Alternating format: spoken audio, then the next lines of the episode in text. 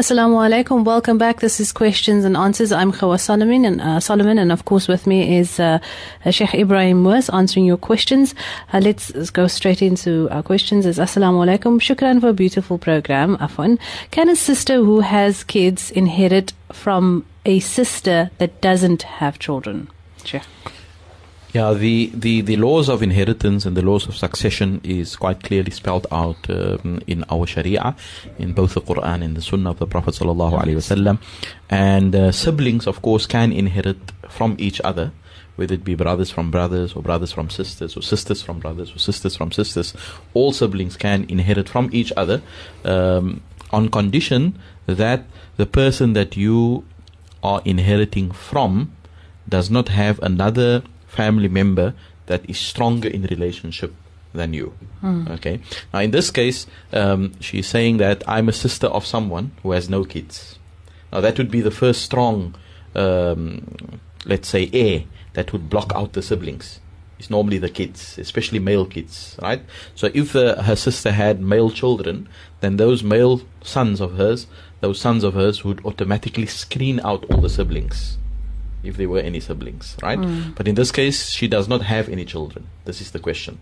Then yes, if she does not have any children, and if she does not have a father, because a father is also another heir that is strong in relationship to the deceased, and the father would also screen out all the siblings. Okay, so let's say, just for argument's sake, a person dies and he leaves behind a father, and he also leaves behind brothers and sisters. Okay, then automatically in this case, the father will screen out all the brothers and sisters. Brothers and sisters will not inherit anything because the father is actually a stronger heir than them. Now, in this case, I suppose there is no, when she says there's no children, I don't know if there's no father also, but it would appear like that. Otherwise, she would have perhaps mentioned that there is a father.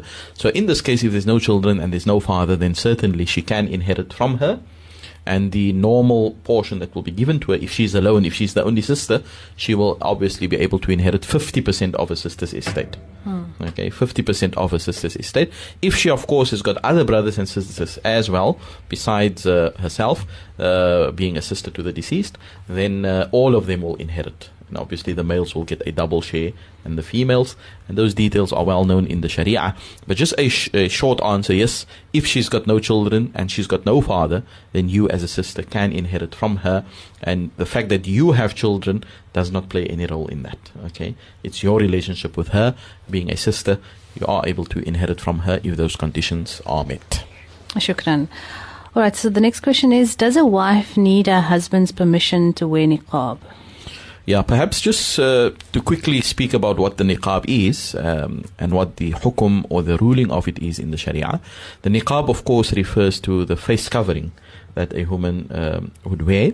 And we know that the face covering is not something that has been deemed to be obligatory by all the scholars of Islam.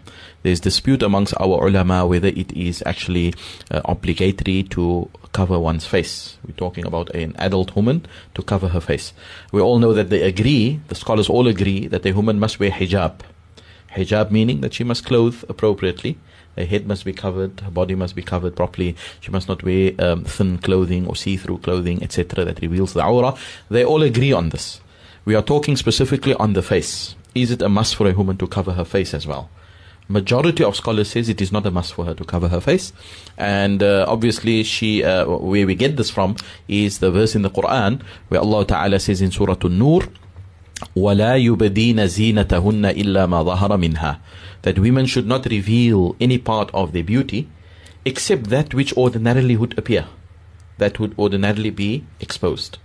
Now, how do we judge what is ordinarily exposed or not? This has been explained to us by the Prophet Sallallahu Alaihi Wasallam himself and by the Sahaba. And we find in a narration that one day Asma, the daughter of Sayyidina Abu Bakr, Radiallahu an, she came to the Prophet Sallallahu Alaihi Wasallam, and she was wearing clothing that was slightly thin, where it was slightly see-through, let's say.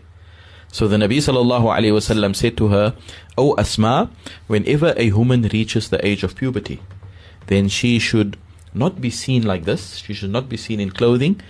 Everything should be covered." But he made an exception. He said, "Except this and this," and he pointed with his hand.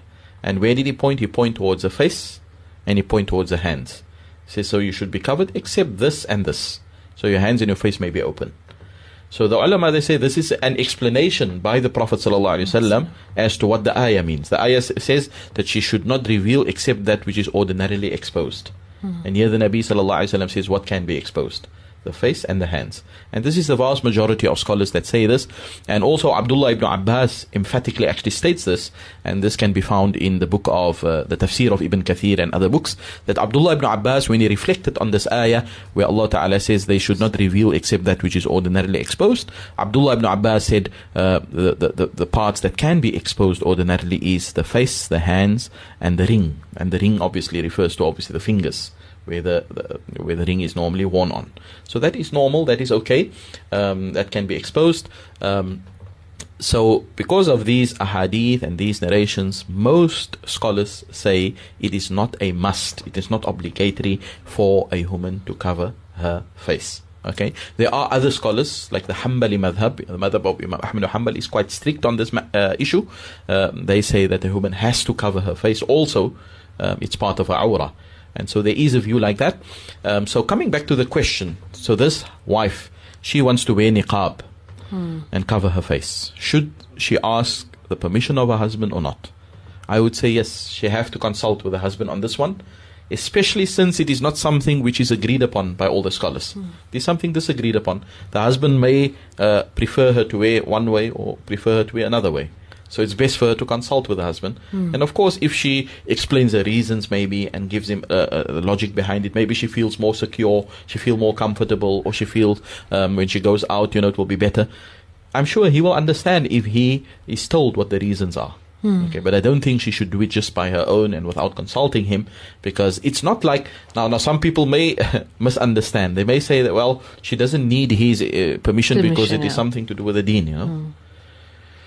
You see, we have to make a distinction between things that are obligatory in the deen and things that are perhaps recommended in the deen. We have to make that distinction.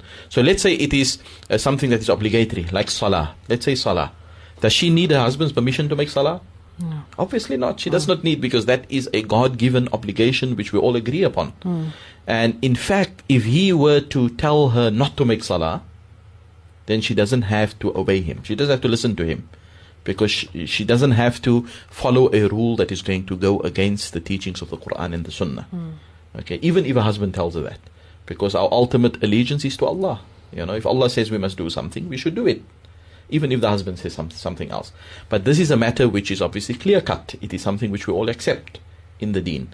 But if it is a matter which is not obligatory, such as this issue of niqab, which we demonstrated now is not really agreed upon to be something that is obligatory, in such a case it obviously would require for the wife to do some consultation with the husband. He may have his preferences, he may have his likes or his dislikes, and it is also always good to involve him so that he also understands. And I'm sure, like I said, if this wife tells the husband why and gives the rationale behind it, I'm pretty sure that he will also be able to see the hikmah in it.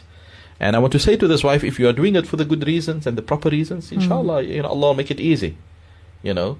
But do not try to enforce it without his permission or without his go ahead, because this may cause friction in your marriage, where you are trying to do something which is, like I said, not by consensus taken to be something that is obligatory. Shukran, Sheikh. Let's continue with the SMSs. Please do send your question on 47913. We won't deal with it within the show, but next week definitely, or the week following after that, inshallah, we will, as we still deal with the questions that we have at hand. Okay, so the next one, Sheikh, is my husband does not go with me to visit my parents. We are married for 15 years. In the beginning, he did. Now he says he is too busy. Both of his parents are deceased. Yeah, this is a common problem as well that we get in the lives of married couples. Very often we don't pay a lot of attention to visiting the families of our spouses. And here specifically speaking about the parents of our wives or the parents of our husbands. And yes, we should give importance to this. Because obviously the parents of our spouses are very important people in the lives of our spouses. You know, my wife and her relationship with her mother is just as important as my relationship with my mother.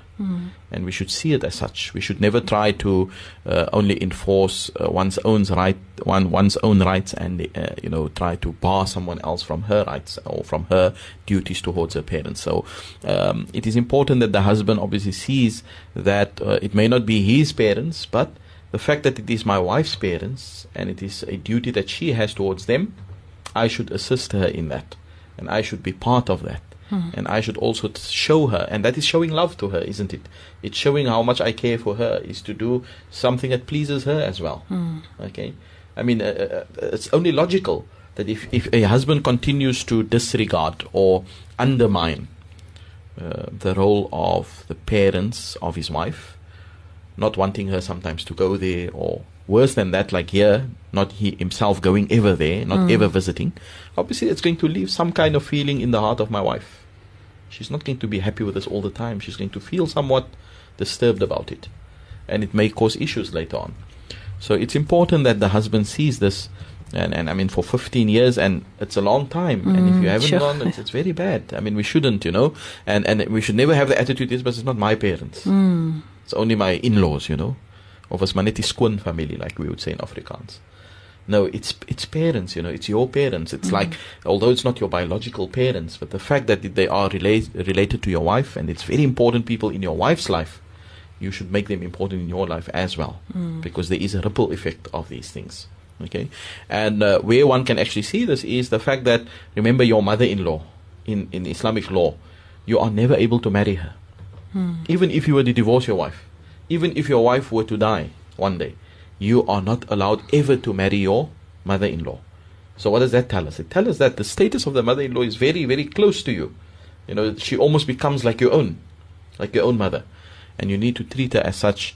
And we would like to encourage this husband and all other husbands that they do not have this particular attitude of not wanting to visit their in-laws or the parents of their wives. This is part of showing goodness to your wife and showing love to your wife, and this it will actually strengthen your relationship with your wife when you show her the care and concern that you also give for the things or for the people that she deemed to be important in her life. And you'll see the spin-off of that. She will also then want to be in a situation to do things for you and to make sure that you are happy in certain things, because marriage is all about give and take. We all know that. You can't expect just to get and receive, but you don't want to give anything. Okay? And yes, we can understand that sometimes we do get busy, right? We're not able to visit them maybe all the time.